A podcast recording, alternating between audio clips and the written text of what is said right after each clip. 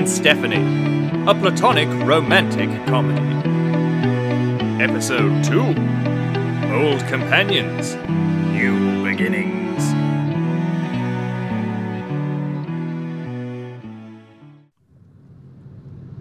Remind me what this woman's name is again? Linda, and her fiance is Daniel. Linda and Daniel. Got it. What do they look like? Well, Linda will be wearing a wedding dress, so she should be easy to identify. Oh, yeah. I didn't think about that. Daniel will be the one hanging out with her most of the time. You'll recognize Janet by her being the most beautiful woman in the world, with eyes that see into your soul and make it seem like time itself is stopped in its tracks. And she has brown hair, right? Uh, yeah. I thought you were over Janet. You slept with Lucy, didn't you? Oh, that was just sex. Loveless, meaningless sex. Wait, sex isn't meaningless? Why is it so hard to find someone to do it with me? Well, there are going to be women at the wedding. You can ask them. I guess. But wasn't the whole reason you brought me so that I could keep an eye out for Janet and prevent any awkward encounters? You know, I've been thinking about that, and it's probably better if I don't try to avoid her. We still have a lot of the same friends, so I'm going to have to speak to her eventually. Well, I'm glad you're being so mature about it. Besides, it's not like weddings bring out strong emotions in people. Oh, shut up.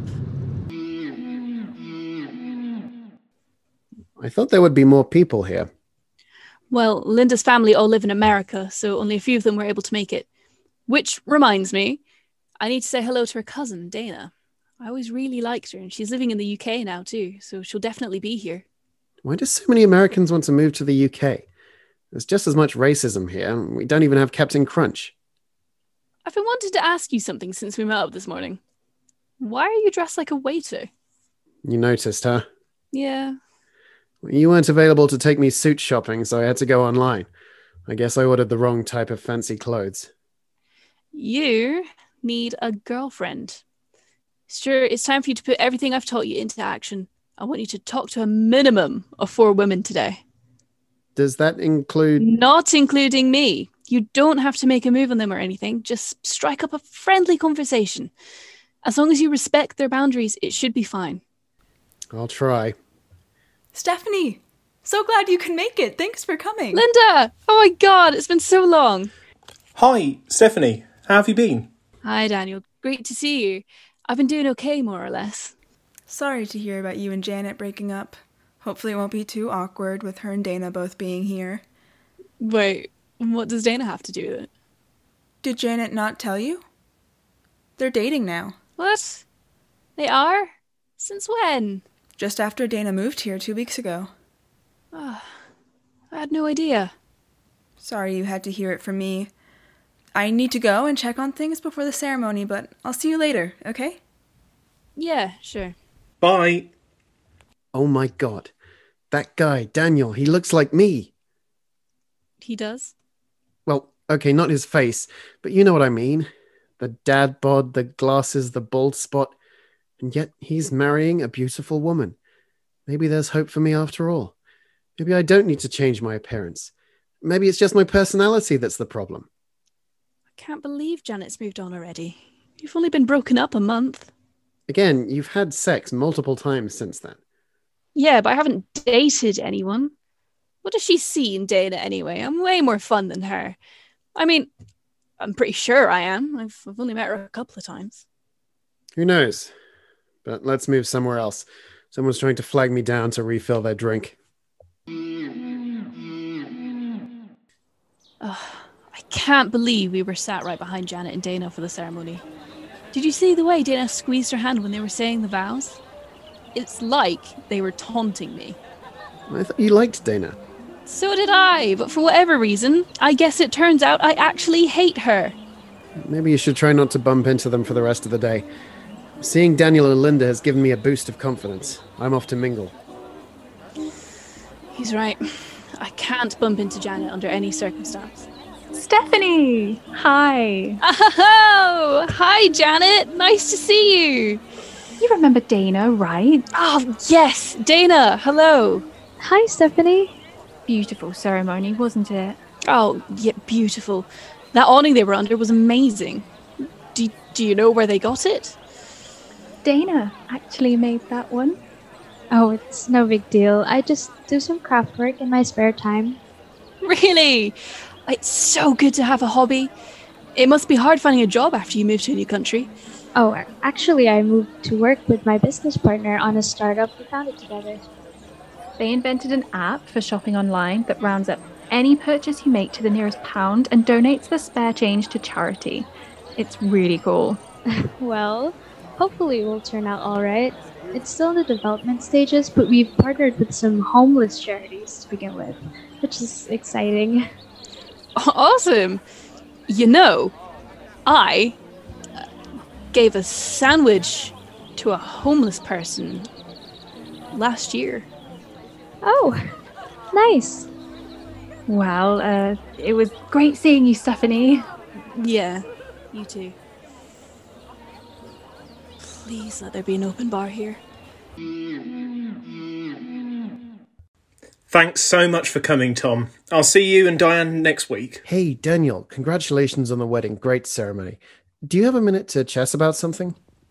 Oh, sure. Um, Stuart, Stuart, yes. how did you manage it? Manage what? In the past hour, I've attempted to make conversation with no less than eight different women. I didn't manage to go more than 20 seconds with any of them before realizing it was a lost cause. I felt pity for them, pity that they had to talk to me. How on earth did you manage to approach Linda, however long ago it was, and end up marrying her? I'm not sure what you mean. I met her at a party two years ago and we just got to talking. I was nervous, but it didn't take long for us to hit it off. But what did you think to convince yourself that it was a good idea? How did you get past the fact that she had probably been hit on countless times already that night, and in all likelihood, you would just be another annoyance? How did you get over the idea that she was so far out of your league that she would think you were delusional just for talking to her? And once you did get to talking, how did you find the right combination of words to make her want to spend not only the next two minutes in your company, but the next two years and even beyond? Um, I don't know. I just kind of did. Oh, Linda, hi. Let's get your thoughts on this. Oh, hey. When did you first realize that Daniel was the one for you? Oh, I think it must have been our third date. At the end, when we were saying goodbye, I just looked into his eyes, and suddenly I just knew that I didn't want to be with anyone else ever again.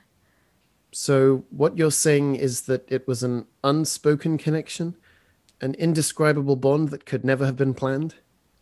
Yes, exactly. Fat lot of good that does me. Who was that again? I think he was one of the caterers. Hey, excuse me. Can I get a refill on this, please? Thank you. I had a feeling I might find you here. Ah, Stuart. Hey. How'd it go? Not amazingly. How are you doing? I wish Dana was a bad person. Then I could justifiably feel angry and betrayed. Because as it stands, I desperately want the person that I love to lose a relationship that's nothing but positive for her. Does that make me a bad person? I don't know.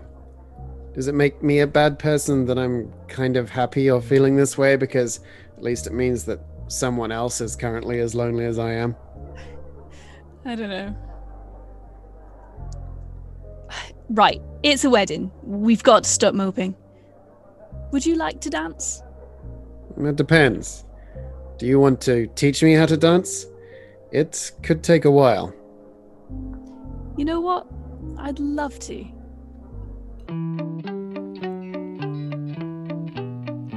This episode of Stuart and Stephanie featured Nick Kovari as Stuart, Katie McKinven as Stephanie, Madeline Lloyd Jones as Janet, Vea Nerona as Dana, Leandra Fishman as Linda, and Leon Whitcomb as Daniel, with opening and closing credits read by Leo Mates.